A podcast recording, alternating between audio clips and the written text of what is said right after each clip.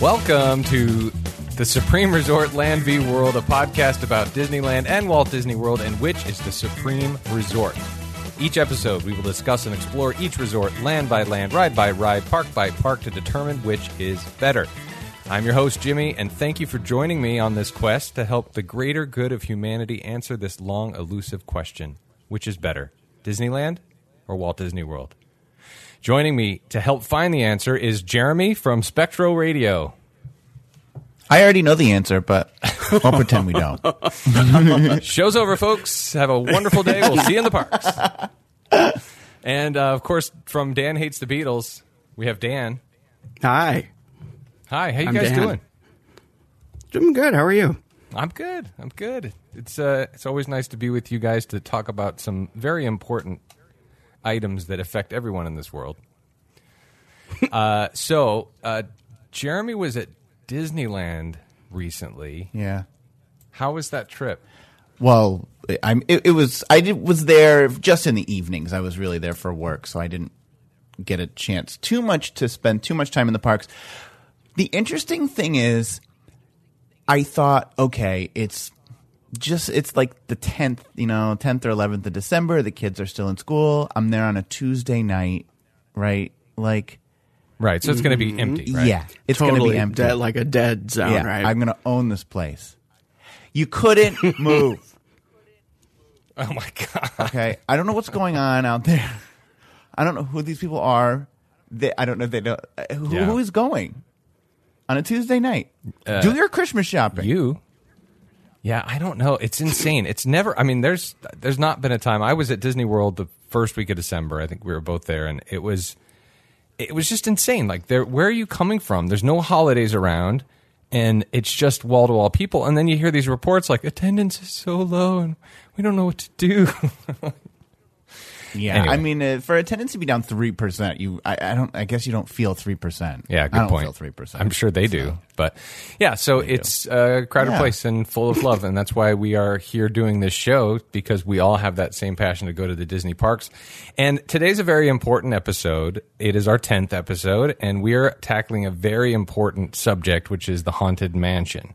Now, you can find history and information about the Haunted Mansion everywhere. And today we're going to argue or discuss between Disneyland's Haunted Mansion and Walt Disney World's Haunted Mansion, at the end of the day, which is a better experience?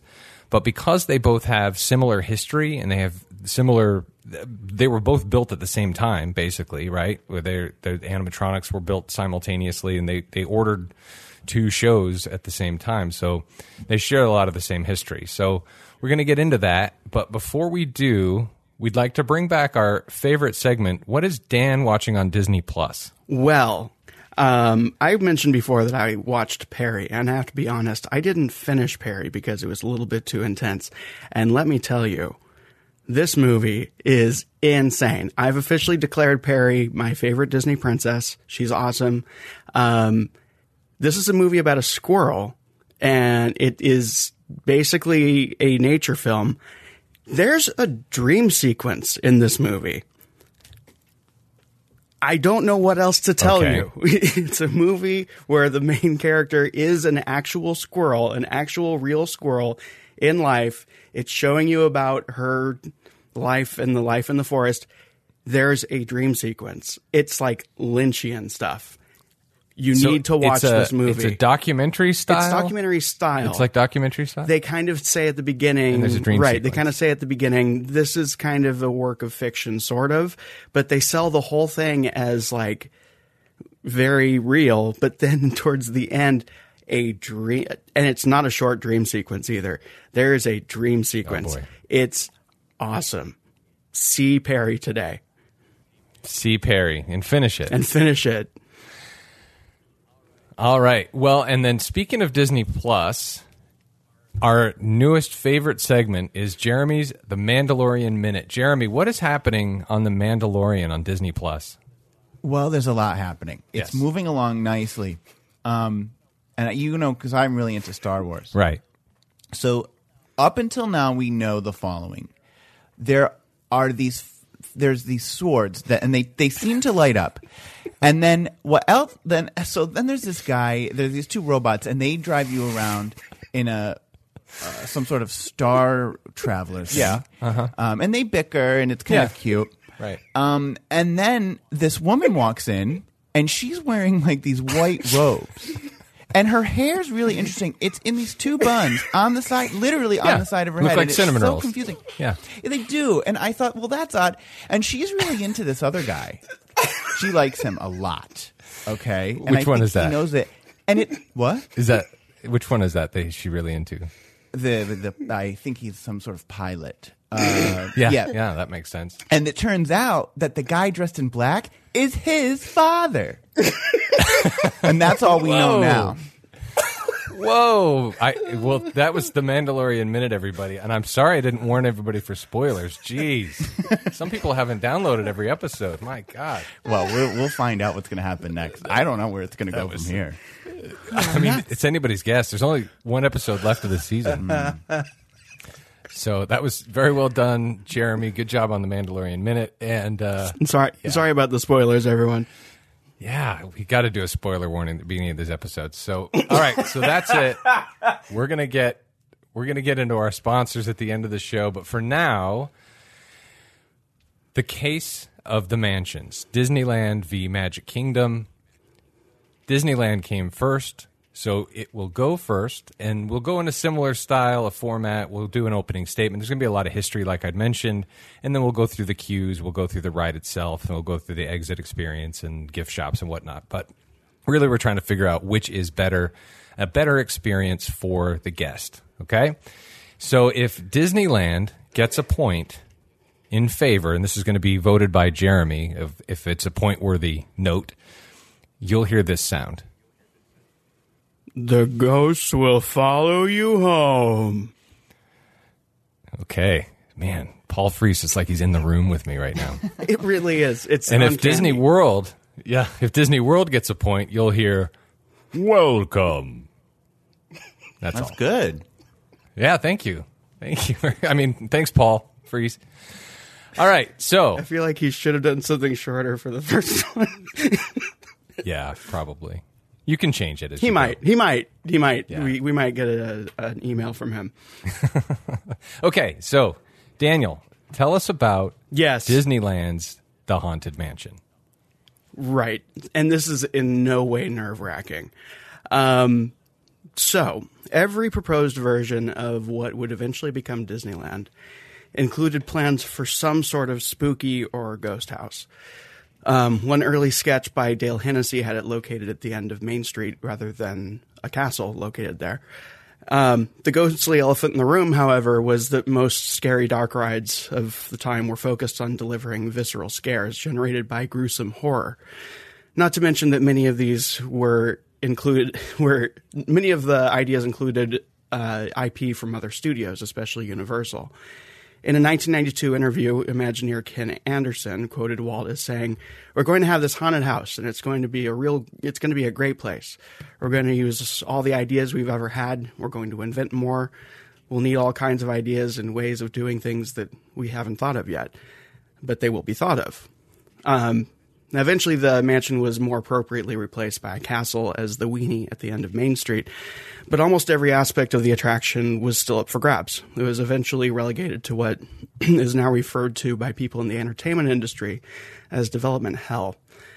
Um, after Disneyland not, not only survived but thrived in its first years, serious thought was put into expansion. We've talked about most elements of these expansions already on this podcast, no, most notably in our Monorails, Monsters, and Squares episodes. Those are separate episodes. Um, as Imagineers were developing a New Orleans Square, it seemed like a perfect fit to have whatever they were going to call the ghost house as a part of it. Um, Ken Anderson was one of the first to take on the design of the outside with this new setting in mind. He imagined it as an old antebellum mansion in the bayou. He found a picture of a spooky looking old mansion of this very type and added to his rendering visible age and decay. Walt hated it, but it helped answer the question. Hated it. He, he actually said that, um, but it helped answer the question of how, in air quotes, haunted the building would look from the outside. This led to the policy that the exterior would be pristine and well manicured like the rest of the park, but that the inside would be as spooky or dilapidated as the Imagineers decided to make it. Um, now, the mansion structure as we know it today is an almost exact re- replica of the Shipley Lydecker house in Baltimore, Maryland. It's different for Disney World, uh, at least on the outside. And it was built in 1962 with Imagineers assuming it would take about a year or two to figure out what would go inside of it. The Haunted Mansion eventually opened its doors in 1969, giving guests to the park a full seven years to speculate and spread rumors as to what unearthly horrors lurked inside. So what if that happened today? What what if there was an attraction building? We knew it. We saw the building. It wasn't behind a bunch of walls, mm-hmm. and it just sat there. What would happen with today's fandom and internet speculation and everything else? Do you think? I think I think that they would. I think I, actually I think it would probably turn into a uh, uh, Last Jedi kind of scenario where like people. Right. You know, obsess over it. They take pictures, they share rumors, and they share expectations. And they talk about, you know, the, and of course, Twitter. They're going to go all over Twitter and Tumblr and whatever. And I think that would actually work to its detriment today. Right. But I think what it ended up doing with this one is, you know, there's there's like this this whisper going on. You know, it's like people are talking about it. And Jimmy, I don't know if you had this experience. We grew up in kind of the same area. Um, that even like in the mid '80s, for me, it, it was you know kids in at my elementary school would be like, oh, "Did you hear someone had a heart attack?" Yeah. like it was so scary it killed people. Right. like that was the real conversation Yeah. going on. And quicksand. and and quicksand. That's a big fear. Right. I mean, for all of us. I saw I, I saw a girl have a seizure at school, in elementary school. Really? And it freaked me out. Like I was. I mean, it's Oh, real yeah. and it's serious, obviously. But man, I the I just that shook me to my core. I still think about it to this day. It was like, holy cow. Well, yeah, it's a lot for a kid to process, and and if you're growing up already afraid of the haunted mansion because it's called the haunted mansion, Right? Yeah. And you know your your friends tell you, oh yeah, there people die there. Yeah. and it doesn't help, Good point. but it does, I think, help add to the mythology of it. And uh, this is going to be this is going to end up being one of my one of my arguments is that, and we don't need to get into whether it counts as a point or not yet, but I feel like that in itself changes the way that the two mansions exist. You know, like Okay. Disney World Mansion, it's just sort of there. It was, it, it's always been there, right? Right. Anyway, Okay. Yeah, I'm with you. All right. Let's so uh, continue. Let, let's talk about its uh, conceptual cousin. Oh, you know what? That's funny that you should say that because, like its conceptual cousin, uh, Pirates of the Caribbean. Yeah, no, that's it's almost like you have a copy of this. Uh, the Haunted Mansion was originally thought of as a walkthrough attraction, even though th- even through the lens of multiple creative eyes, with the loosest of plans as to content, it seemed predetermined that at least part of the attraction would involve a walking tour. This presented a number of logistical issues, not the least of which was simply how to guide large groups of unwieldy t- tourists through space with maximum effect and capacity and minimum liability or damage. Um, one of the first thoughts was a cast member acting as a tour guide. In some incarnations, this guide would be stalked by a malevolent force, which would only occasionally be seen in the form of a large, hairy hand trying to swipe them away into the darkness. Um, another idea. Harry Handlin. That was going to be his name, Harry Handlin. Yes. Is that right? Good old Harry Handlin. Harry Handlin is the ghost host. Well, Harry Yeah, Hanlon. married to Lisa Rinna. Yeah. Well, Harry Hanlon went on to uh, work in the Matterhorn for a great amount of time. Yeah, they, he to was known as Harold. Yeah.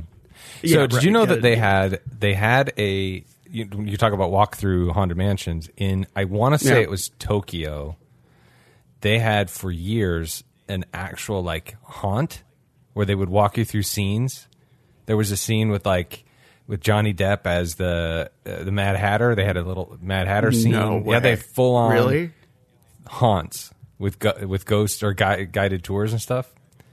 Are you It's talking about in their mean- mansion or No, no, and they're just in the theme park. But it was you talked about a, a walkthrough and a guided tour. They they actually Right. had that for a while. If they don't still, I'm not sure, but online videos. Well, because I- check it out. I had seen footage of the of the the walkthrough that ends up with the Horned King at the end. Like I think it's in Fantasyland. No, that's not. This is a, just a, a Halloween sort of. They love the Halloween there in Japan. Oh, got it. You should okay. find some Okay. find some online videos. Anyway, go ahead. Oh, I will. Um, another idea had Walt himself guiding guests from room to room in this building that he would have claimed to move, claimed to have moved from Dis- to Disneyland from New Orleans. And I'm stumbling because I realized that I didn't put in my notes that it wasn't going to be him in person. It was going. He wasn't going to physically carry it. Right, Ah. right. And this is the this is the stretch thing. um, this version was going to be called Bloodmere Manor, and the narrative arc involved the dark tale of the blood blood family who each suffered a unique and terrifying death in the mansion. Uh, an early conception involved Dr. Gore and his bride Priscilla. And from that point on, the idea of a bride haunted by some dark presence was all but decided as being part of whatever the attraction would end up being. Imagineers eventually imagined Gore as a wealthy sea captain whose bride discovered he was actually a bloodthirsty pirate on what would have been their wedding day. Many listening to this are probably recalling the changing portrait of a large galleon, and a few are probably waiting for me to mention the weather vane above Disney's Disneyland's mansion shaped like a ship, which I just did. There you go. As Ken Anderson and Walt were gently nudged by Dick Nunis to take capacity more seriously than they seemed to be doing, they started to concede that some sort of transport would probably be needed. Early ideas as to what this might look like had guests sporting a large cart taken down in a large elevator so that they could be taken on a tour in a hidden building beyond the berm. So after that, and I realize this is a lot, we still have only some very basic starting points when the building was uh, built, housing an entry room and two Otis elevators that are big enough to transport a very large vehicle. Uh, some sort of walkthrough was going to happen. There was going to be some sort of a guide, and probably a bride would be involved. And this was in 1962. then the World's Fair came calling, yeah, and everything just shut down, right? So all the resources go to World Fair. everything just yeah they just went all into that um, and this was in 1962 so people were um, they're they're looking at this building and they're thinking when's it going to happen? Um, as a cover for why this tr- attraction was seemingly sitting there waiting to open walt very very publicly said that they were waiting for ghosts from all over the world to apply to live there free of charge. These ghosts he speculated were just waiting for the right audience to scare and he was able to give them one. A sign was put out in front of the mansion facade advertising this very idea, and Walt actually received applications from people hoping to move in. And that idea came from partially from a can uh, article in the Kansas City Times by Joseph H. Applegate in 1921. So wait, wait. There was a sign outside of the mansion. Yes. Built. It gets built in '62. There's a sign Right. out front saying like we're accepting applications for ghosts, and people actually submitted applications Yeah. Yes. to be a ghost. people actually submitted applications. I well, you know, I mean, we've seen the logic of people on display Sure. on Twitter now. So But then like, they were sending actual birds you, you know, and tying the tying the application. yes, to their- they were yeah, sending, got it was it was by pigeon, right? It was by pigeon, and yeah. Um, so there was an article actually in the Kansas City Times by Joseph H. Applegate in 1921, which Walt would have been in the area at this time. Um, and it, it expressed concern for the ghostly inhabitants of Europe's old houses as they were getting torn down and replaced with modern buildings. Applegate whimsically spe- speculated as to where they would go once their old haunting grounds were destroyed. Uh, early Imagineer Jason Surrell would later confirm that when talking about what types of ghosts would inhabit the mansion, Walt expressed mocking concern for these ghosts and proposed that they should be given a new home in his ghost Okay. house. So these were things that he was thinking about for a long time. Ever the storyteller. Right. As the ride developed, it seemed to be a very scattershot approach of sharing ideas and seeing what fit. For a time, it was very much just a matter of thinking of scary things or monsters and trying to come up with a way to make it fit. It was a very Saturday morning cartoon, groovy ghouly sort of approach, with at one point even a clearly Egyptian mummy being involved. A lot of this came in handy as possible whispers of ideas for Marc Davis to later adapt for the graveyard scenes. After the 1964 World's Fair and focus was back in Disneyland, Walt saw an unlikely but creatively potent pairing in Rolly Crump and Yale Gracey. Uh, Rolly Crump, I am pronouncing that correct, right? Yeah, I think so. They we'll ask to ask the ears up crew. They've they've met him. Yeah, I think They're that's what. I've heard. Yeah. Yeah, they'll they'll definitely correct us if it's wrong. Uh, Rolly Crump has been compared to Mary Blair by at least one Imagineer in the sense that he was very much a big idea, conceptually minded, creative mind. Uh, he found that his pairing with Yale Gracey was fruitful in that Gracey was very much a tinkerer by nature and was always looking for a novel way around a simple thing, always making little inventions out of whatever was lying around. It was fairly common for Gracey to come up with a new toy and uh, Crump would come up would would figure out a way to utilize it, or he'd come up with an idea and Gracey would design a way to make it happen. In this symbiosis, they came across an old uh, bit of theatrical effects called Pepper's Ghost, which uses light reflected off a clear piece of glass to make a ghostly image appear. If you don't know how it works, yeah, maybe choose to look it up because I don't want to. I went through a great no. I'm just saying I went through a great deal of Right. life not understanding how it worked, and I chose not to look into it because I want I for that amount of time I wanted to have that sense of Sure. dis- of, of belief in the ghosts. You know, to get like I know they're not actually ghosts, but I don't know how they do it. So There you go. Please don't tell me. This is a spoiler free zone. Outside of Star Wars, this is a spoiler free zone. I know now. I, know. I know. Um, Ken Anderson came close to this idea in his earlier work, which more closely resembled the hitchhiking ghost mirror effect than a traditional Pepper's ghost effect. Um, the Crump Gracey partnership led Crump to develop a variety of gags, which Walt would eventually refer to as the Museum of the Weird. Um, he loved all the little toys, uh, like a a wax candle man, a living chair, and the disappearing organist, which was a small scale Pepper's Ghost display. It would be wildly reductive to imply that the only missing parts were the decision to use Omnimover vehicles with onboard audio and to combine projections, audio animatronics, and wide use of Pepper's, Pepper's Ghost. But at this point, we need to all just picture a montage of that happening in order for this to come to the part of the show that makes it listenable for non superfans. And I think that the the significance of what you're talking about with the walkthrough versus the Omnimover system and the World's Fair is that the World's Fair technology of the Omnimover was developed there and they brought it back to Disneyland. So that's why this is an Omnimover instead of a walkthrough. Right, and with an Omnimover, you can, uh, you know, you can move the chairs around, so you can basically say, "Look here, look there." So you could really focus Yeah. the attention. Um, and this was not the first attraction at Disneyland to have an Omnimover system. The first was actually um, Adventures Through Outer Space, and they were called Atomobiles. Did Inner Space there. open before? According to what I have Mansion? found, yes. I there, honestly, there's so much information out there that Yeah, to right. preserve my own sanity, I just like picked one source because it it seemed to be very credible, um, and it is the unofficial guide to the haunted mansion. I could be getting the title wrong, but um, I mean that's just that was just to preserve my own what remains of my sanity. So, yes, uh, the ride opened pretty much as we see it today in 1969 to record crowds and rave reviews. A week after opening, I mean, there there's changes and they're significant, but they're they're they're few.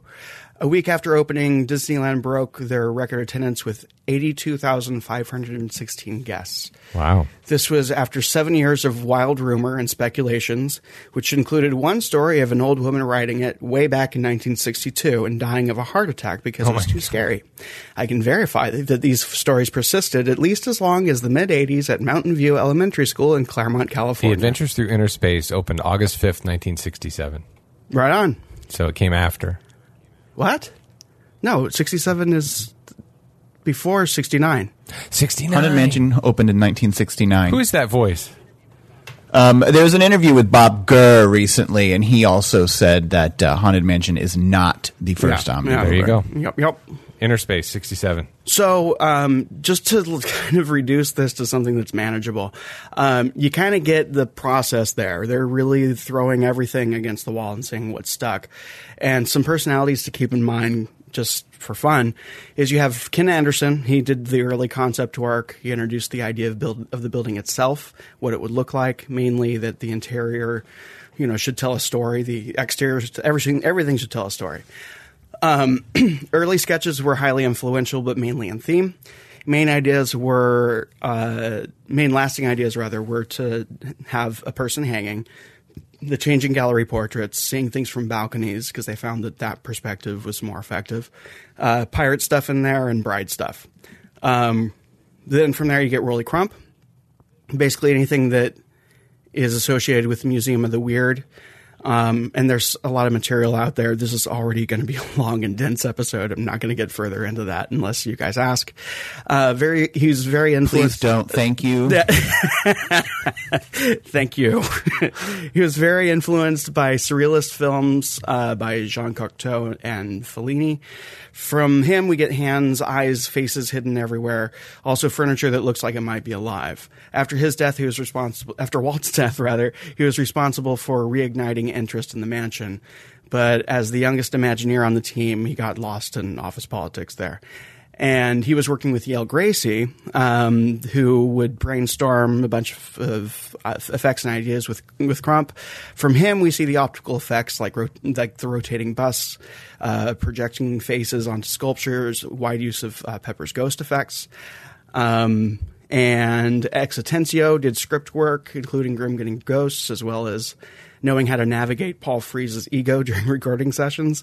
Frees had a lot of improvisational ideas. So a lot of them were good, but some of them were not. Um, Claude Coats. So can, can you tell the story? Was it was it exit? Was it this ride that Walt just said, "Hey, you're a songwriter now"? I believe that was, was it um, or, uh, it was Pirates. Yeah. But it was his success in Right, writing right. Pirates that in- inspired Walt to say, like, yeah, you you can do this now. Got it. Claude Coats and Marc Davis, um, they had the somewhat impossible task of navigating the lines between the ride being funny and scary. Probably the most directly recognizable creative hands in the whole thing, at least, you know, immediately. Coats was a background artist and was very much in the scary and atmospheric camp. If it scares you or it's creepy, it's probably him. A good example of this would be the atmospheric abstract loading area. Um, Marc Davis was a character animator and a gag man. If it's funny, it comes from him, probably. His work was largely about vignettes or small character driven moments, which could be understood in a snapshot. For this, think about the graveyard. Uh, Marc was never satisfied with the balance found between scary and funny. And so we got a ride that's half and half, right? I'd say, it's, yeah, I mean, and, and the, the concept is it's half and half. I think if you really take a fine lens to it, I think Davis really kind of wins out a little bit. All right. So that was uh, page one of twelve. Um, we're going to take a short intermission, and uh, no, it's good. I so listen. I've been watching videos of old people eat over here to uh, keep myself. I, I- listen, this is a this is history heavy because it's it is an important attraction. It's many people's favorite, and and it, it, you know it sort of changed the game of theme park rides at the time. It was it was 1969's Rise of the Resistance for. Uh, but anyway, so so Dan, you, you, so the point is we want to get a little bit more, and then the rest of the show is going to be kind of going back and forth and talking about the differences in the uh, in the tactical. So the rest of it will go fairly quickly, and we'll we'll start awarding points. But for now, do you want to talk about uh, Walt's childhood friend? Sure, why not? Um, it's funny, you know, it's weird that you know that. Um, You know, it's like we share a brain, right. Uh, um, yeah, uh, Walt was hanging out with a kid named Gus Eisel. Should have looked up how to pronounce that. Um, he was hanging out with him uh, as a kid around, you know, Kansas City and whatnot. Um, and um, his patriarch on uh, sorry, the pat- a patriarch on Eisel's grandmother's side built a large mansion on a hillside in Kansas that people called the Sauer Castle, and that's S A U E R, not sour, like, ooh, it's sour. Um, it was common in the community to circulate stories about the old building, which included ghosts, buried treasure, secret tunnels, and four known deaths. There's little doubt that in his time going to movies and hanging out with Gus, Walt would have heard at least a few of these. Uh, notably, Anton Sauer's widow was driven crazy after her husband died and she hung herself in the house. Oh, Does that sound familiar? ah, foreshadowing. and at after that, you're going to take over the ride itself since they're basically the, mostly the same ride. So I guess the last bits that I have before I get into just pure argument is um, uh, a lot of Imagineers were inspired by The Haunting, which is a 1963 film. Uh, they even like showed the film in at the studio and invited like all the Imagineers, basically implying you need to come see this movie. And the attraction can operate with 70% of the motors running. Don't know why that's there, but it is. Wow. Man, hard hitting research. This has been driving me crazy for the past week. there you go. Yeah. Hey, Jimmy, why don't you talk first? Thank you for joining us on this length. episode of the Supreme Resort Land v World. Bye. All right. So, all of that. Look, I I did thorough research this time, okay? Yeah, you know, you've you've kind of swung the opposite end of that pendulum. we'll find a balance, Dan. It's okay. Do I get a point? For shutting up, you get a point. I'm gonna hit my mute button and drink water now. there now. you go. So uh, uh, we gotta we gotta wake up Jeremy. Jeremy, you still with us? I'm with you. All right, good. This is good. It's important stuff. It- It's I mean, maybe not important, but it, I think it's interesting. There's a lot of there's a lot of detail that goes into these things. So, on the other side of the country, the haunted mansion was an opening day attraction at Magic Kingdom. We talked about that, and it's part of Liberty Square, not New Orleans- uh, New Orleans Square. So, as all of what Dan was talking about, all this stuff was being developed. The production of and assembly of the props and audio animatronics for Disneyland's Haunted Mansion, they were duplicating everything for Walt Disney World. So it was decided that the Florida version of the attraction would be slightly longer and more elaborate than its California counterpart. So Paul Frees recorded additional voiceovers, including the ghost host to accompany the extra scenes of the ride, which we'll get into in a little bit. Because the ample space within the park, the attraction show building is much larger and not restricted by any railroad berm. The building being in Liberty Square is modeled after a, the Dutch Gothic revival style as opposed to like an antebellum style. The mansion is uh, modeled after two real mansions. One is the Harry Packer Mansion in Jim Thorpe, Pennsylvania. You can see some similarities on the facade there, but when it comes to the actual layout, it is based on the Rathbone Estate in Albany, New York. It's almost an identical replica of that mansion. So it's a real time mansion trying to meet with the colonial period of America, which fits into Liberty Square, which you talked about on that episode. Does it look uh, visually? Does it look a lot like it? It, it is the same layout as the Rathbone Estate, but some of the exterior aesthetics are based on the Jim Thorpe, Pennsylvania Harry Packer Mansion. Hmm. So it's based on a real place. I'm going to Albany for Christmas, so I was wondering you if should- it's worth a drive by. It's not there anymore. I looked it up. It's not there. Oh. The mansion's gone. But the family history is is crazy. Like haunted mansion worthy. You should look that part up. So that's my opening statement. uh, so yeah. So Dan gets a point. Okay, great. Dan, go ahead. Thank you. Ghosts. He oh no, sent sorry, I meant version. Jimmy. Ah, ah, we all look Oh, alike. for sure, for for brevity. Ah, so it's gonna be that show. Uh, yeah, evidently. you know what it is? It's because on my screen, one of you's on one side, one of you's on the other, but I wrote your names the opposite, so I'm putting Oh, God. the points under the wrong na- under the wrong face. So I had to switch your names on my paper. All right. So I, I, I'm going to forfeit the point because of all the research Dan did. Because at the end of the day, the Haunted Mansion in, in Disneyland was the original. But anyway, oh, you're the judge. You can decide. So Dan, we're going to get into the queue now. Do you want to? Do you want to touch on that a little bit? Uh, yeah, I mean the queue is is not.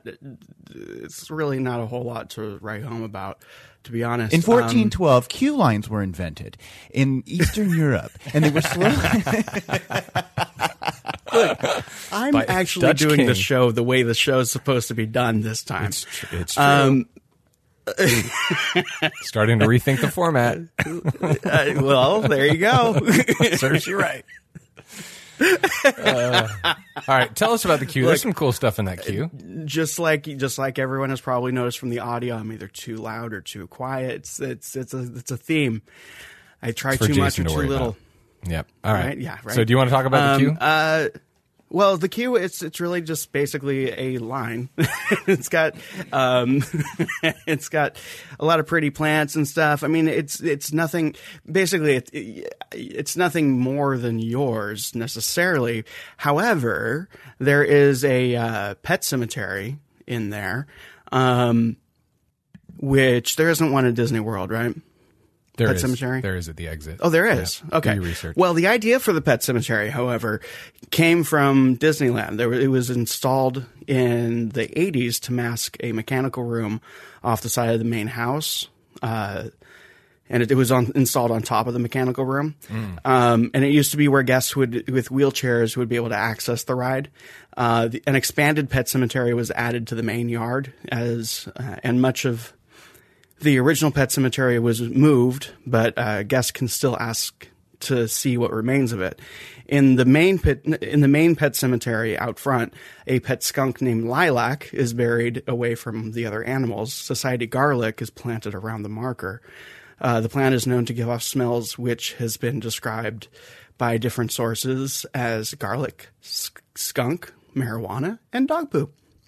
Um, I'm honestly, I am expecting your queue to win out on mine, which is why I'm not focusing a whole lot on it. All right. So when you pass the graveyard gates online, there are five head busts, or six if you count the two busts on one stand, that contain the Dread family, a family that killed each other for wealth. The mem- members are Uncle Jacob, Bertie, Aunt Florence, Dread, the twins named Wellington and Forsythia, and cousin Maud. So Bertie killed Jacob with poison from his snake. Florence killed Bertie for revenge with her gun. Wellington and Forsythia killed Florence as revenge for Florence doing a rogue shot and killing her, their pet canary.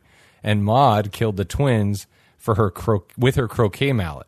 Maud accidentally killed herself by forgetting that she put matches in her hair to hold her bun together and setting a fire that killed her. so those are the busts at the entrance of the queue, and then similar to the windows on Main Street, the mansion's queue gives nods to Imagineers who were involved with the ride's creation on various headstones, such as Marc, the Patriarch, Marc Davis, Francis Xavier, or X Atencio, Master Gracey, laid to rest, Yale Gracey. So those are some headstones in the graveyard. And you, if you want to hear all about what they did to contribute to the attraction, listen back to the last thirty minutes. Well, and to be fair, those those headstones do exist at the Right. Disneyland Mansion. right? Yeah, I think figured that was the same. Right. Uh, I think that what yours has that that is definitely different are the things the, the interactive elements that you talked about. Funny you mentioned that. Um, is are, are those the same? Or no, they, there are there are interactive uh, elements in this queue, and they're not at Disneyland. right, right, right, right. Right. so we're talking about the queue. They both have the gravestones, but we've got the the people who killed themselves, the wealthy, greedy family, mm-hmm. and then uh, the concrete around the queue. You can find the caretaker's footprints as well as dog prints. So the the mm-hmm. caretaker you see in the graveyard scene, you can see his footprints in the concrete along with his dogs mm-hmm. outside. So we talked about interactive elements. There's a tomb looking structure with instruments on the side, and as you touch or wave your hand over them, they play the sounds of that instrument. So if you, it's all under the Haunted Mansion theme, but if you touch the trumpet, you hear the trumpet kind of. Uh, that is cool. Yeah, what- Point mm-hmm. for Disney World. Uh, yep. Well, I, Oh, okay. welcome. um, so I yeah. do, and since we're on that, I do have to mention, and I, I, I, I understand it getting a point, but I have to just put it out there that those appear to not be aesthetically consistent with the rest of the ride. Like the character design and whatnot, it looks nothing like Marc Davis's character design. Um, true. And it also kind of goes against Walt Disney's idea of keeping the ghost elements inside and keeping the outside looking just like a mansion. I get that it gets a point. I understand for that park, it it needs that. I get it. I think it. Yeah, I think so- it's tacky. To be honest, you make a it is tacky and the character design is tacky and you make a really valid point that it it doesn't run with the consistency of the original idea right? and i agree and in 2019 or 2022 whenever you're listening to this what we're trying to argue for is and it may feel like 2022 since we started the show sorry anyway uh, however you're listening to this the point is the experiences i have it today is it a more fulfilling experience and in 1969 the technology wasn't available and would they put this technology in disneyland and i guess that's that's really the question or argument but we Hey, can listen, he table that for a Walt. Walt was Yeah. also about So- plussing things. What can you do to plus it? Plus it, plus it. This That's is true. a plus. That's there's a- bubbles true. coming. There's also a uh, there's a big.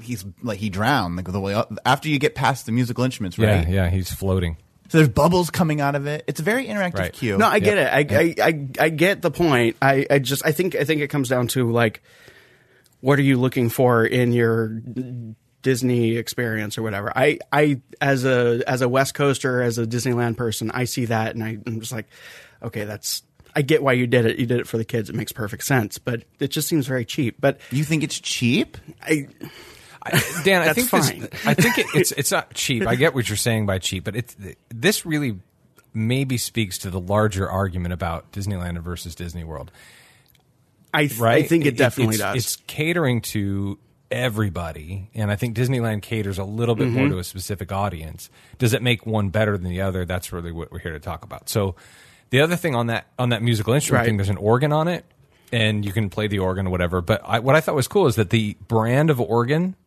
is a Ravenscroft Ah, organ. Clearly a nod to Thurl, who's the lead singer, or at least the loudest singer in the Grim Grinning Ghost song. Uh, of course, Tony the Tiger, and uh, and would you when it comes to when when it, when it comes to his singing ability, would you say that he's pretty good? it's great. It never gets old. Thank you. Oh my God, he's also Fritz. Is he Fritz from the haunted Ma- or from the Tiki Room? That sounds right. Yeah. Yeah. Ach du Liebe. What do you have to say, German stereotype bird?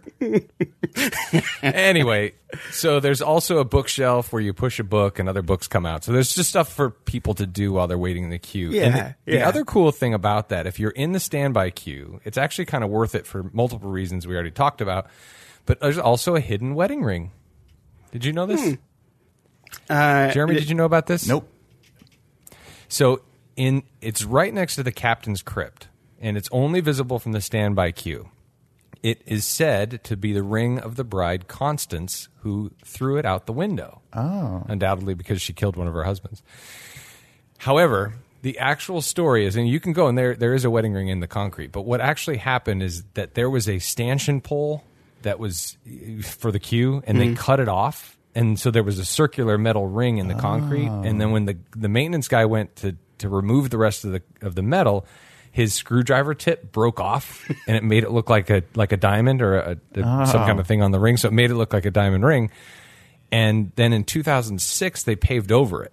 But it was such a fan favorite that in 2011, when they redid the queue, they actually put a wedding ring in the concrete, hmm. and it's now part of the canon. That's cool. I agree. So, and then finally, just before you enter the mansion, you can see Madame Leota's tomb. Mm-hmm. And if you watch closely, her eyes open and watch you, and it is Yes. creepy as hell. It is Yeah. very cool. And I, I I got no argument about it being cheap or anything. I love that thing. But I got to know I, I Welcome. So are we giving a point for the entire queue or those individual things? Like like two. I think as a as, as a queue, and I'm asking. Oh, you only want one? Okay. I was going to give you another one because I think that the elements are different. So I was going to give you two for the queue. Um, one was the interactivity of that of the musical instruments and pushing the books, and then the other was just going to be the de- the the little details like the ring and the um, eyes looking back and forth on Leota's tomb. Whoa! And since I'm the judge, that's what I'm doing. Amen. Do I get works. anything from the Pet Cemetery originating from Disneyland? Sure. Thank you. Do it. Ghosts. it's the shorter version that he sent. Wow.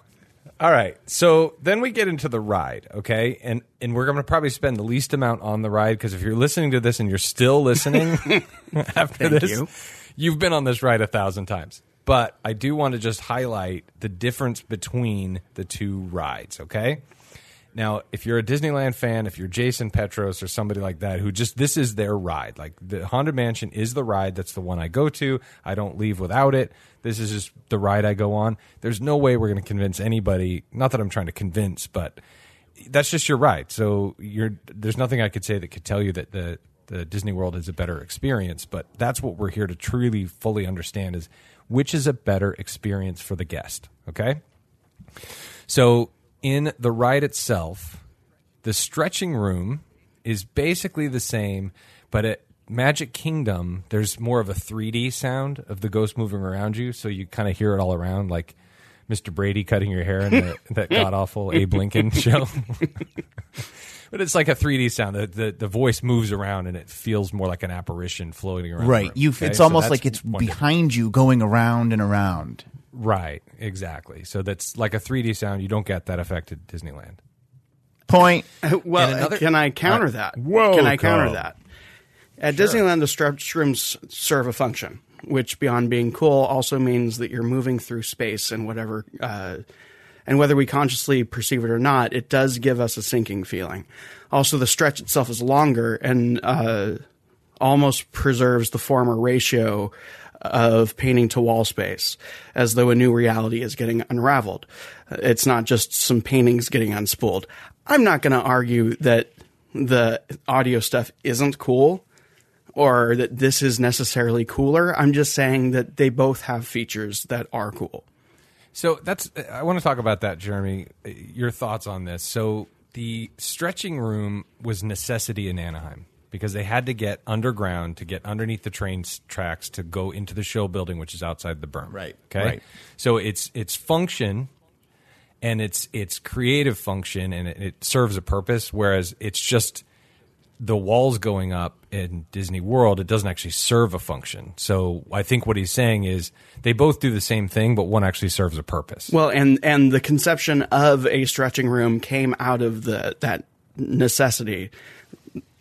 So Right. we wouldn't have stretching rooms That's at all if yeah. they didn't think of a way to solve the problem at Disneyland. Right. But as a guest, it's the same thing to me.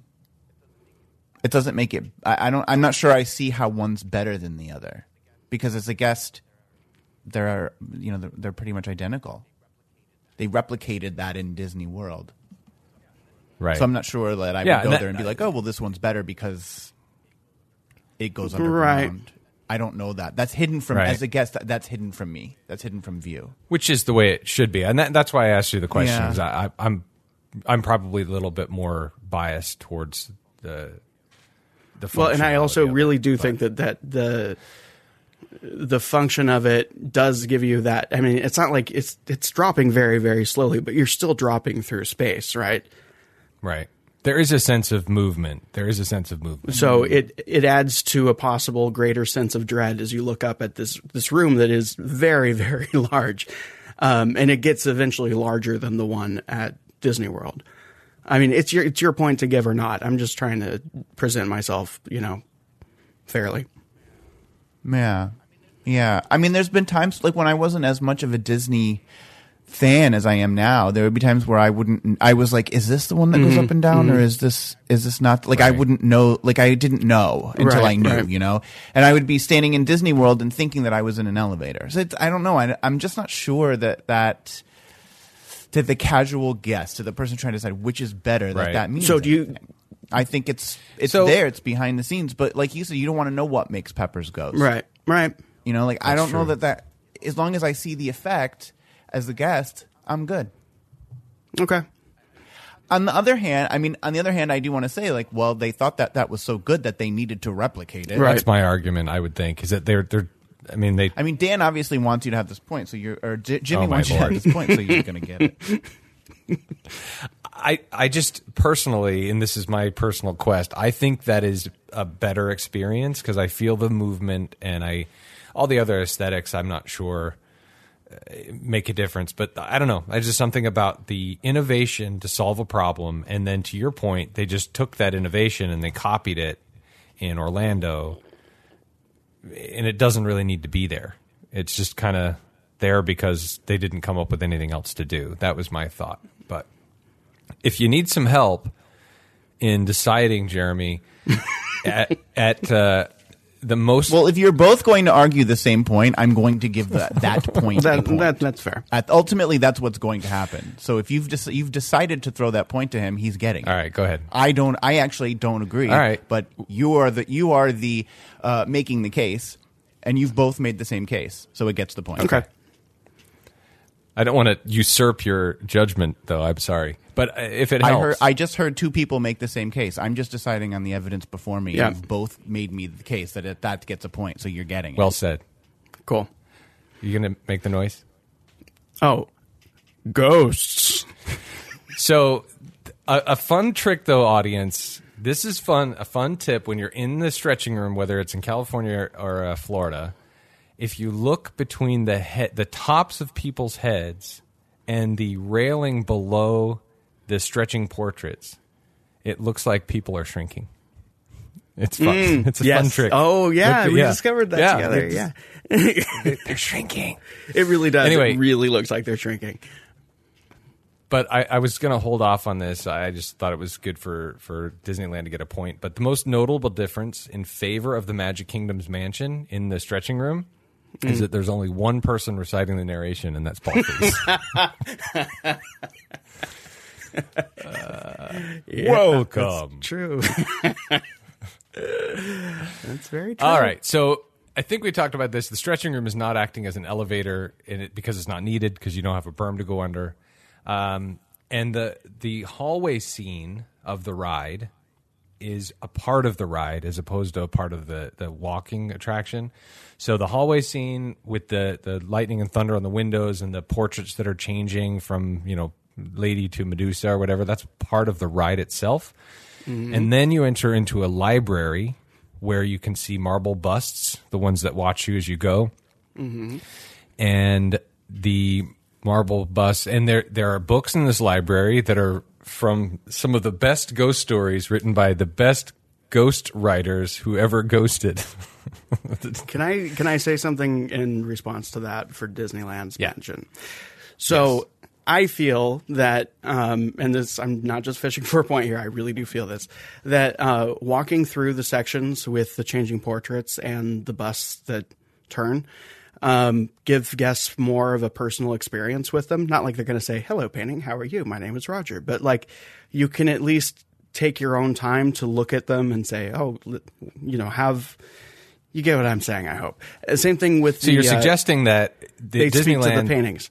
the Disneyland is a more active experience with the busts. Exactly. Whereas Disney World is a more passive experience. Right, So, you're just kind of what do you going by them. Well, and same thing with the bus. You get to like like Jimmy, you and I used to like. Would you like cookies? And we go up and down, you ch- and up and down, nodding. say yeah, yes. Yeah, Yeah, good point. yeah.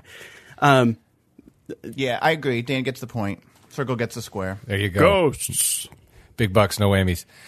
Uh, but they. It's tied, by the way. Uh oh. So they used the. he- So he says ghost stories written by the biggest ghost writers. Like, I mean, it's been done. It's kind of like that joke that they use a lot where it's like, oh, Carnegie Hall, that'll never work. Use Yeah. it, like Carousel of Progress like 12 times.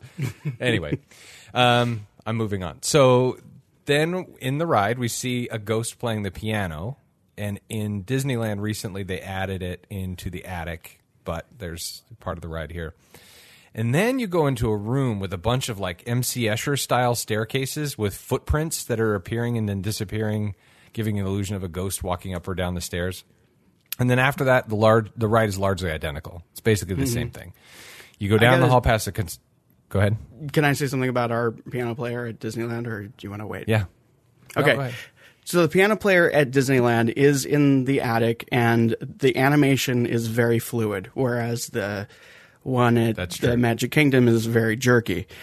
Um, I guess someone could say that it's more spooky because it's jerky. I I don't necessarily agree with that argument, but um, the the motion is very fluid, and it's playing the bridal march, which fits into the scene which uh, has the bride who kills people. Um, that's a real small point. I mean, like I'll I'll t- I'll take it. fluid motion. No, you're not getting one.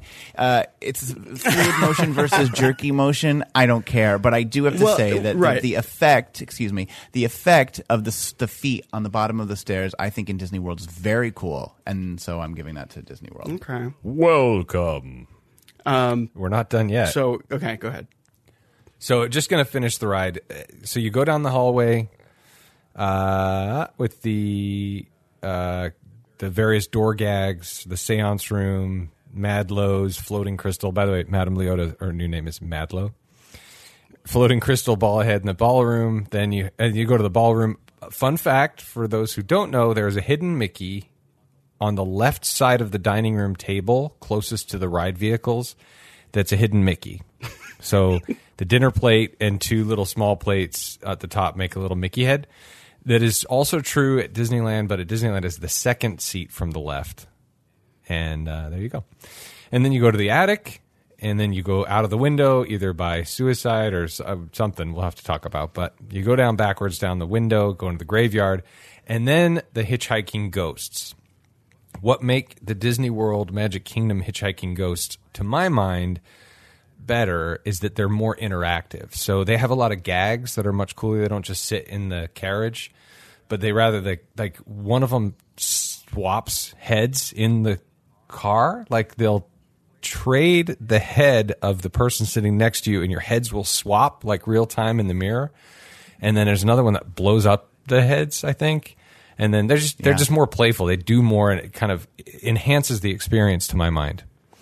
But If you are wearing your magic band, yes, it knows where you're from, holy moly! and one of the one of the ghosts is reading a newspaper, and that newspaper will be from your town. wow, I haven't seen that one before.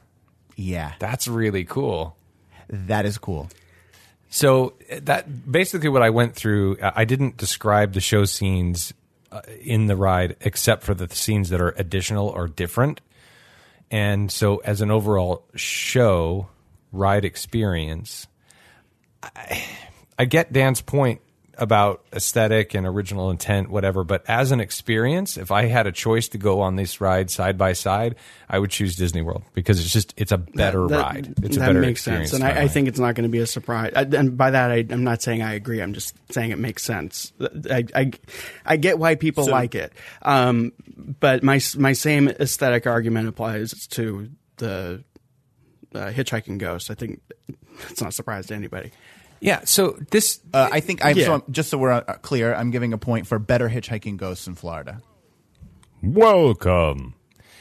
This gets me to a larger point of the of this podcast, and that is better versus it's objectivity versus subjectivity, right?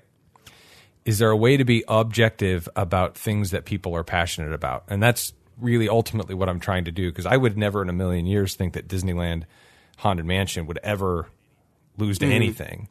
And then when I start looking objectively at, well, you know that queue, it's just it's just better and the ride is just slightly better and there's just and this has nothing to do with space, this has nothing to do with Disney World's bigger so it can just have more stuff other than the elevator really. Well, yeah, I, it's it's more, and I get I get how in some ways that's better. I mean, like I'm in a weird place where like I I I understand why someone would look at that and think that it's better, but for me, it's it loses a lot by spreading itself a little bit, for lack of a better term, a little bit a little bit thin. I mean, yeah, they put a lot of it well, thematically, thin, maybe, right? Right. Where I think it's because the other the the Disneyland version is so rich in theme and it's very protective of it. Yeah. So then, then we have the exit. Uh, I think just real briefly, the the main difference between exits are that they're the Pet Cemetery in Orlando. The one thing I want to point out about it, and I don't even know this is point worthy. I just thought it was interesting that uh, there's a Mr. Toad in the Pet Cemetery. There's a little Mr. Toad statue.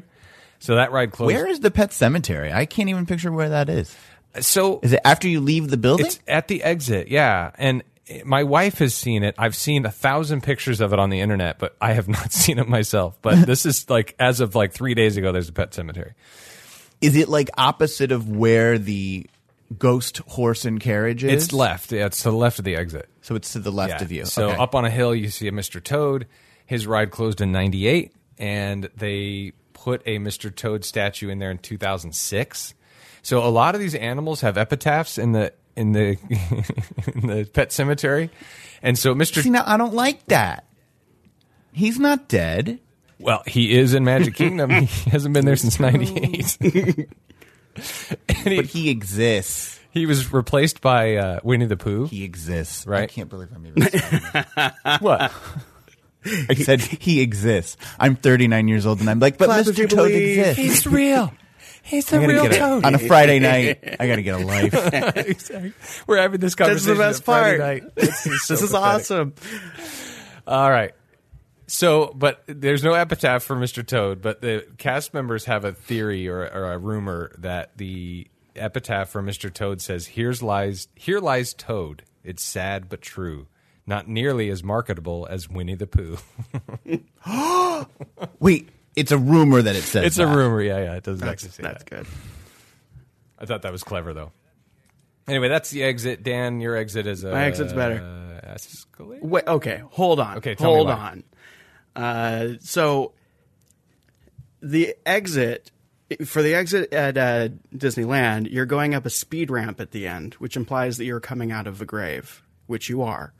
Also, you got the little Leota effect saying "hurry back" or "come back" or some iteration of that. You got that at both. Right, but on this one, you also have that more intimate experience, and yeah, you're being there's a speed ramp, but you can like kind of walk the speed ramp and take a closer look at it if you want to. Mainly, it's uh, So a speed, sorry, a speed ramp means I'm coming out of a grave. well, no, you're going up. You're going up on a speed ramp, like you're actually like You're ascending. ascending, right? So the implication there is that you're coming out of the ground, which you are, and then you exit through a tomb instead of just oh. exiting on ground level and okay. Is that right? Yeah, I didn't realize that. I never got that thematically. That's cool. I agree. You're ascending from from the gates From from yeah from the, it, from the grave. out of a tomb into hell because you're at Splash Mountain. Okay. All right. What do you got? Does that get a point? Uh, Well, what does the speed ramp mean in Space Mountain, and what does the speed ramp mean in People Mover? What does the speed? I don't know. I'm, not I'm sure not- if I'm getting it. What is what is what is a what does a car mean at a, a ride? I don't know. But they all have like there's you're a speed ramp in ascending. Pirates. Are you not coming out of a grave in Pirates? kinda. Okay, I don't get I don't this. Know. It's if it was stairs, I'd be ascending. Out of the grave. Right? You're just coming up. but you're, it's still moving upwards. I got nothing. You're All right, so here's- okay. here's it's the not going to get a point. I don't know. I listen. I gave you a point for an elevator going down. I can't. Can I, I gotta give you a point for coming. up. Just go, by moving from place to place. Now I'm giving points. Come on. It is a little. It's- It's, a little reaching. I gave that one with, Okay. with I gave that one with re- Reluctantly. I was uh, yeah, that one was a little tough. So I'm not giving All right. you for coming back in a different ramp. It's time for lightning round. Various modes of transportation. Point. All right. It's not a walkthrough. Point. Um, give it to me. Come on, right, hit me let's with go. the Let's lightning do it. round. I need some action. I Dan. need something going. give it to me. It's watching people eat over there. Okay. Uh, so at Disneyland, there's an uncanniness of scale there because the the building is so small.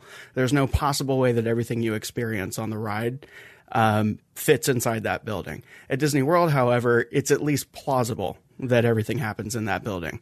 So it has at Disneyland. That's interesting. right? That's an interesting. So at Disneyland, it has what I have uh, put in my notes as the Shining effect, which there's a really good video on YouTube that kind of explains how in The Shining they purposely mess with your sense of space and where things should be and where things are. Um, it's a really good video. Um, so I don't know that that is an, an intentional thing on the part of the Imagineers, but it is an effect that they that we end up having at Disneyland that Disney World can't possibly have. I'm not sure I agree with that. That building is tiny. How could that ride take place? I mean, I'm standing outside of it. It's like it's it's not big. That building is so small. Right. No, it- it- Are you talking about Disney World building World. or Disneyland? The, the building in Disney World, it, it the- it doesn't. It's not plausible that it would fit in there because it Right. doesn't. I think the point is, I think it's the same effect on both coasts. I actually think, but it's uh, yeah. something I never thought about. That because I, when I go on the ride when I'm a kid or even as an adult, I don't think about going into a show building. I, I think I'm experiencing this whole thing in this small structure, whether it's Disneyland or Disney World, so maybe it offsets, but it just feels like everything's happening in that one space, right?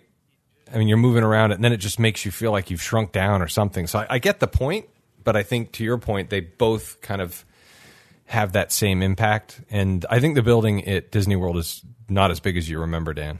okay. Yeah, you walk around it, and, and the queue wraps around it. It's ten. You know, it's twenty steps or something. Yeah. Right. I'm just, I'm just saying that at Disney World, the effect is to make a bigger building. Like they tried to make it look bigger, which I don't know. I it seems like I'm not going to get the point here either. So we'll move on. All right. So the I thought this was interesting too. We talked about it a little bit. That even though the Magic Kingdom version opened in '71, two years later, all of the show building contents were made simultaneously. So while the ride experience is two years younger, the ride itself is the same age as Disneyland. Hmm. So I don't know if that deserves a point, but anyway, Yeah, I just think that's an interesting tidbit. interesting tidbit, right? And also interesting tidbit. Their benches at the exits of the ride have snakes painted on them for extra creepy. Hmm. Cool. Hmm. Paul Frees, of course, did the original narration, but it was supposed to be a raven that did the narration. And the raven that you see in the conservatory or in the seance room on the chair, it was that raven. So it actually appears four times in the attraction at the Magic Kingdom. During development, they realized the small bird got lost in all the chaos, and so they switched gears to a disembodied spirit. However, when the interactive queue was built, the Imagineers put that raven, that same raven, on top of the organ I talked about before to familiarize us with the character that you see four times in the show. In the show, fun facts.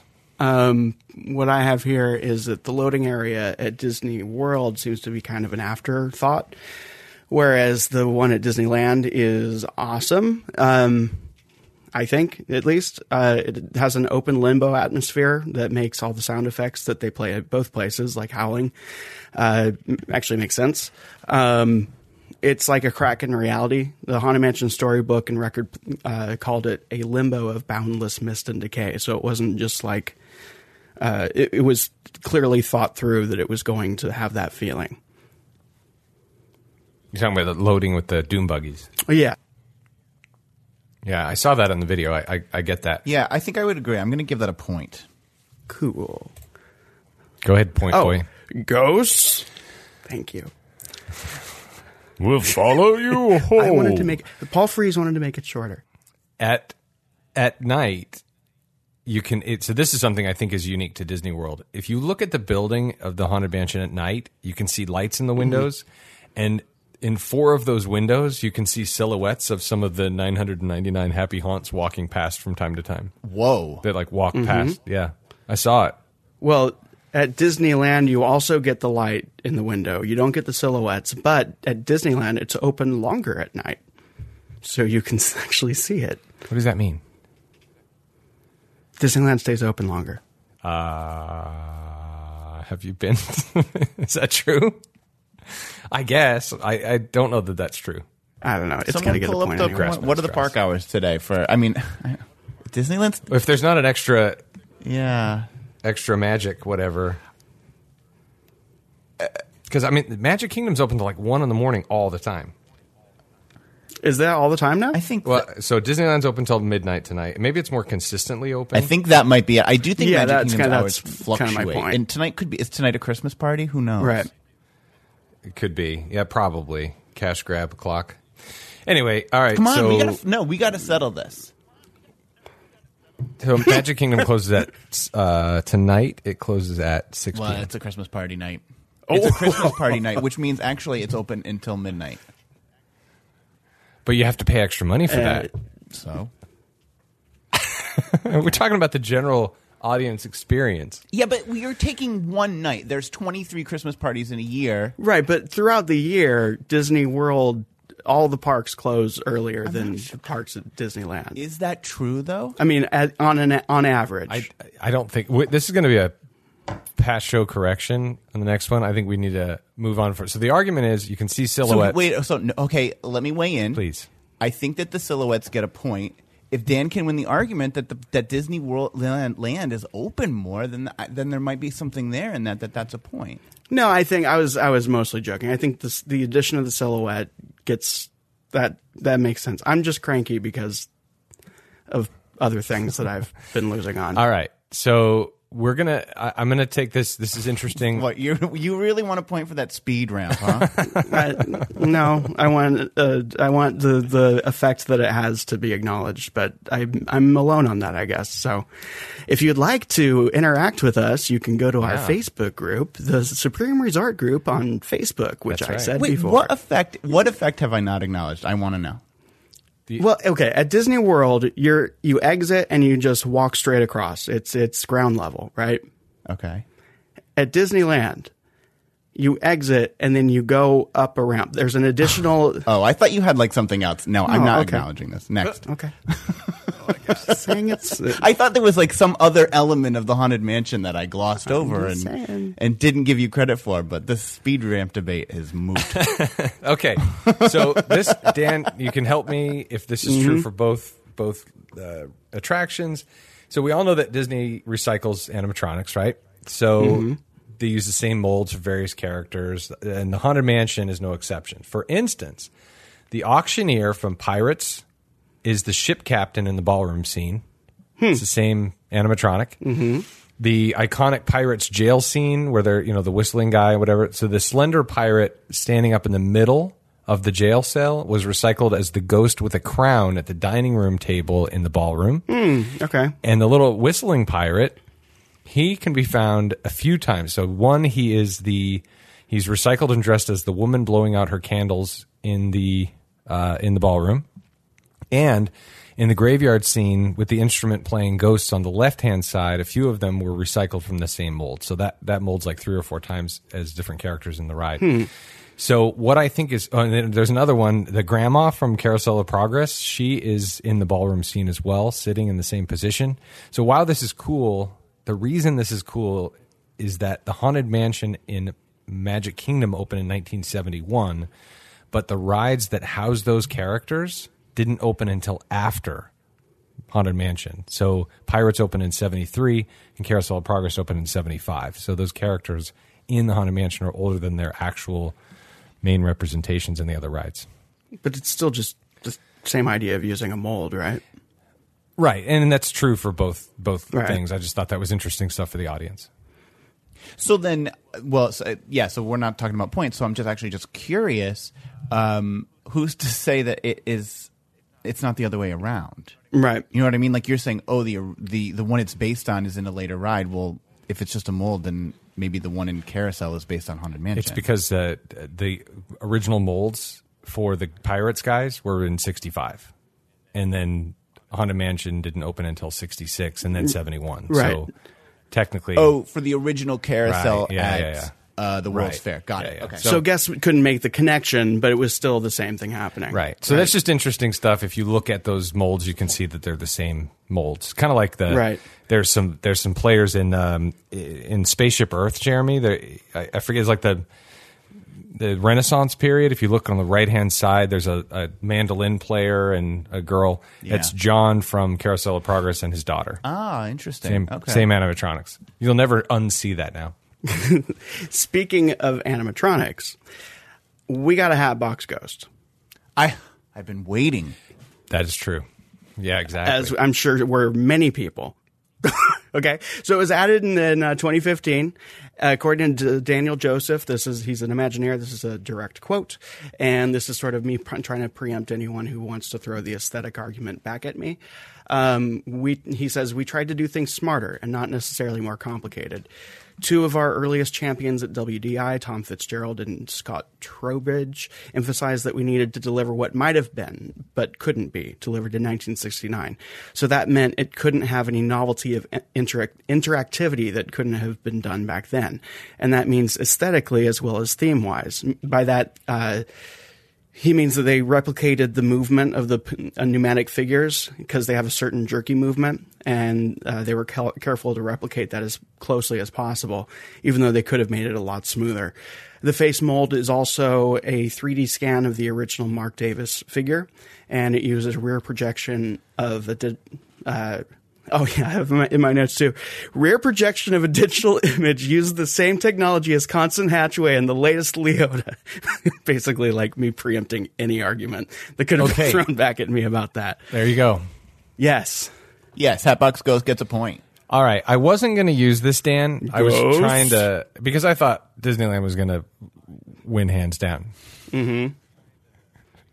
you don't need Jimmy to. always has one that he wasn't going to use, but that he And will use, and he ultimately always Well, uses just it. in case. But like, why would you have arguments that you aren't going to, to use? and it's frequently Yeah, not the here you go. Hold blockbuster that it that it's presented This one's as. real, legit. the Haunted Mansion at Magic Kingdom is only always the Haunted Mansion and doesn't close for months of the year to add or remove overlays. It is always the magic. It is always a Haunted Mansion. Interesting angle. Where's my mic? Okay. Well, funny you should mention that because it just so happens that the Haunted Mansion at Disneyland, yes, it closes every year, but it reopens as Haunted Mansion Holiday, which is a delightful uh, ride through of Tim Burton's Nightmare Before Christmas. And a lot of people really like it. I won't say anything more about All whether right. I like it so or not. We're having the same argument. I'm saying the Haunted Mansion in Orlando is always the Haunted Mansion, and Dan is saying the Haunted Mansion in Disneyland also becomes the Haunted Mansion Holiday, which is a delightful overlay. Which is better? Well, and and to be fair, Haunted Mansion Holiday is beloved, so be careful. No, I love it. I'm just No, I I, I get it. I it, it, it's it's really which way do you? I mean, that. That's the question. Which is better? Yeah, Yeah, it's interesting because throughout this episode, Dan has made two interesting arguments. One is availability of a ride, meaning Disneyland being open until a certain Mm-hmm. time, right? So now that's going to work against him because now it's closed for something. That's Well, li- Right. to be fair, that was that was mainly a joke. It was like a We'll- half we'll, joke. uh, insert the laugh track. And then the other argument that you made was what would Walt do to this ride and sticking to theme and all of that? And I, you know, you could make the argument that the Nightmare Before Christmas has nothing to do with the Haunted Mansion. It's decorated on the outside. A lot of that could be construed as cheap. Um, Right. And it takes you right out of what that originally was. So those are two arguments I made. And I'm having a hard time believing that they're the right thing to do for that ride as much as it's loved. Right, but if you're talking about guest experience, then this enriches the guest experience, especially on at a park where it's mostly a local audience. So they do they get something to hmm. come back to. That's a tough one. Yeah, you can't come back to it when it's closed. That's true. And it's closed. So, and a lot of this is another thing is I think a lot of people go That's to true. the parks. Not everybody, but there are a lot of people who always go to the park the same time every year. For exa- and so I've had friends who are like, I've never experienced the Disneyland Haunted Mansion because we mm-hmm. always go in August, In January, or or you know whatever. whenever it is. We always go in January. So I, I I get what you're saying. Does it change if the Haunted Mansion Holiday was just like a one off or once every other year kind of thing? potentially, I guess, but the thing is that I I think what, what we're landing at is an inclusivity thing, and we've talked about this quite a bit on the show. More people can experience it all year round. There's a consistency, and everybody can do it. And there's an exclusivity to Haunted Mansion Holiday where I can only see it if I go this time of year, and if I go to the park in the month preceding or after, I can't do it at all. So I think Right, maybe the just- argument is But that just goes with the nature of the parks that they're in, you know? right. like Disneyland kind of needs those seasonal things to you know keep locals coming. So if we're going to penalize them for all the stuff that comes with that, then that's that's kind of not fair, right? Well, let's let's take away the penalty because that's not what this is about. I'm trying to figure out uh, between these two experiences which ultimately is better all the time. And now we're talking about regionality and all those things, but that's that's the resort. We're not arguing the resorts. We're arguing this attraction. So is it better that you have two different experiences in the same ride with the with the closures and the, the the less people can experience it because it's closed, or is it better to have the same consistency all throughout the year? I don't actually know the answer. I'm going to leave that to Jeremy. Yeah. Oh, thanks. This is really difficult because is. It is. I actually think that the overlay is very well done, I agree. Um, but there are drawbacks with it. Right. Right. So you don't get, you know, you you get your sweets, but you got to take your medicine with that. And I'm Right. just wondering, is it worth it? And it's not. Disneyland is not the only resort that does overlays. Well, that's Disney true. I went on the Jingle, Jingle Cruise. Cruise. Yeah. so there are overlays, but you don't lose the experience of the Jungle Cruise by going on the Jingle Cruise because it's done in a way that doesn't dramatically change the ride. Haunted Mansion Holiday is a significantly different enough ride that you could true. say if you went on one, you didn't go on the other. Yeah, Whereas if you went on the Jingle Cruise and you went on the Jungle Cruise, it's just kind of like it's fluffed. Well, yeah, I don't. I don't disagree with that. But do it? It does the like two for one thing. I mean, I, I understand the problem of time exists, but like there is still a two for one quality to this. Does that outweigh the other stuff? But you're not getting it simultaneously. No, I know that. And It's tough. I wonder if this doesn't. I wonder if this doesn't negate, and it's just a it's a wash because it's it's all impossible to answer because it's so too simple. Well, it's subjective, but I have to go. I also have to go back to. Um, I'm sorry, Dan, but it was your own point that limit, you know, limiting availability, limited availability, um, and theming. I mean, it is not. You know, you said, "Oh, it's cheap that they added that to the queue." It's not. Yeah. It's not meant. Walt didn't want that all on the outside, Right, and then but- here you have the haunted mansion covered in stuff at Christmas time, and that's not that's not in keeping. So you can't Right, make the and I don't argument love that it, but a lot of make people the do. argument that that is not better in Disney World, but then say that it's better in in Disneyland. I don't know. I'm I, like it's tough. I'm not. Well, I mean, it. I don't know. I I I feel like where this I is feel going like to there's a really lot of get dead me air. is I'm gonna- because I'm right gonna now, say this. So I don't know. Like, I don't want this to be a tie, and if I and so right now, like it shouldn't be a Right. tie. Um, maybe it is No. a tie. But if Disneyland gets the point for this, which is I, I'm on the, I really am on the fence. This is very difficult. If Disneyland gets the point for this, we're tied up. I I know I know I can feel it. So let me let me um, interject this while you think about it. Okay. So You know, it was interesting. Like we were on Ears Up, and Bev said, "There's times when I go there and I want to ride the Haunted Mansion and I can't." And there's times when I go there and I want to ride Haunted Haunted Mansion Right. Holiday and I can't. And like she's like, I really wish that this was two. Totally. She said this. This I wish this was two separate rides. yeah, I remember that. Okay, so how about if we set this one aside and we can move forward and if this needs to be a tiebreaker, then you can we can do that heavy lifting because I have more stuff. Jimmy, do you have If more you have stuff? more stuff. I don't okay, have yeah. any more stuff except Okay. the the just this is a, a fun fact for our audience again that Leota Toombs, Madame Leota, is an actual person. She is the face model for Madame Leota. She was an Imagineer. She is Kim Irvine's mother, and who's also an Imagineer. uh, so, she, but she didn't do the voice. She did the face acting as an Imagineer. But uh, it was Eleanor Audley, who was Lady Tremaine in Cinderella and Maleficent in Sleeping Beauty, who did the voice. But if you want to hear Little Leota, who Kim Irvine on the Imagineering story mentioned that she gets to hear at Disneyland all the time, they "Hurry back" is actually Leota Toombs' voice. So there you go. How amazing that that's her name. Yeah, right. I don't think it's spelled with a B. So our ballroom has the spider. Uh, stories vary as to where it came from, but a crack was put in the glass used for the Pepper's ghost effect, very near to the dueling portraits. Since replacing the glass would have meant a very expensive and time-consuming process of removing the roof of the building and procuring a new building-size pane of glass, Imagineers covered it with a spider in the center of a spider web. Uh, the crack or hole is reported to be about the size of a BB.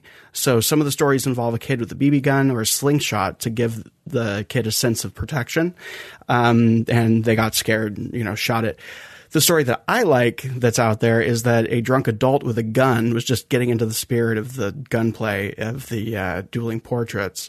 And I don't know that that is necessarily its own point, but I think it goes to a bigger argument of there being just so much fo- folklore around Disneyland's uh, haunted mansion simply because of the way it was built and how long it took, and you know people talking so much. And I don't know that that doesn't exist at Disney World, but I don't think that it does from what I've seen. Okay. Hmm. Like the the ride itself, uh, the ride itself has its I don't own think legend lore- as a ride, which I don't know. If, I don't know if that translates Yeah. to somebody that didn't grow up around here. Mm-hmm. But I can tell you, having grown up around the park, it it does have an impact, and I think Jimmy has agreed with that. Yeah. Do you think that's worth I'm a point for Jimmy. Disneyland? So the uh, the thing Dan? about the so t- here's the point.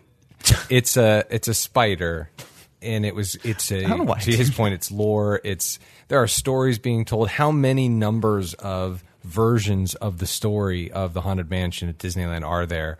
The origin when in the reality is there was no real story like we talked about with Indiana Jones. There's a whole story with everything that goes into it and everything that's being built.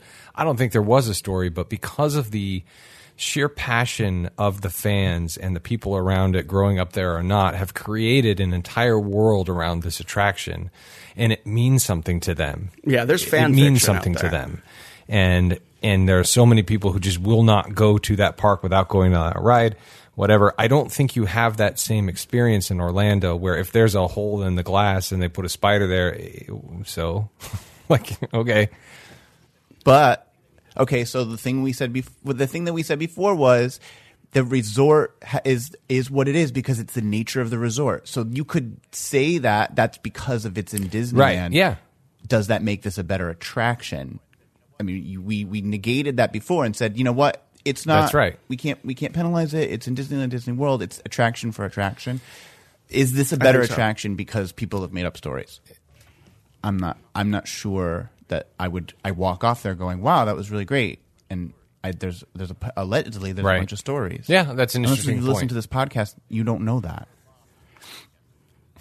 or well, not this podcast. Podcasts like this. us way too much credit. Um, but they exist unless you've done research, you Right, know? but the don't know, research is out there and- to you know, if you send Sally and her friends to the to the to the and say, "Well, what did you like about this?" She might say, "The Right. Hatbox Ghost. That was really awesome."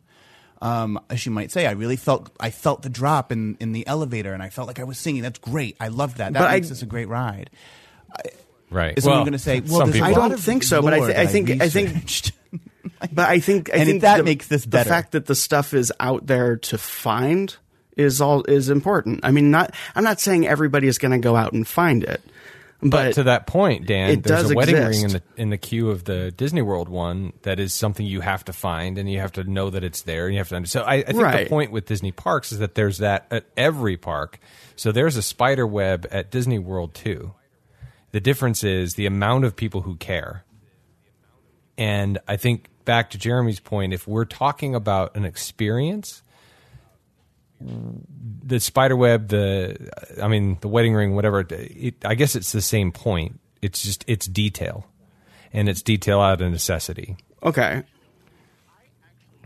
I actually I actually would argue that the spider web takes away from Disneyland because it wasn't intended to be there. It's a it's a it's a patch job. It's a band-aid. It's a fix for something that's unintended. The designers did not put that there.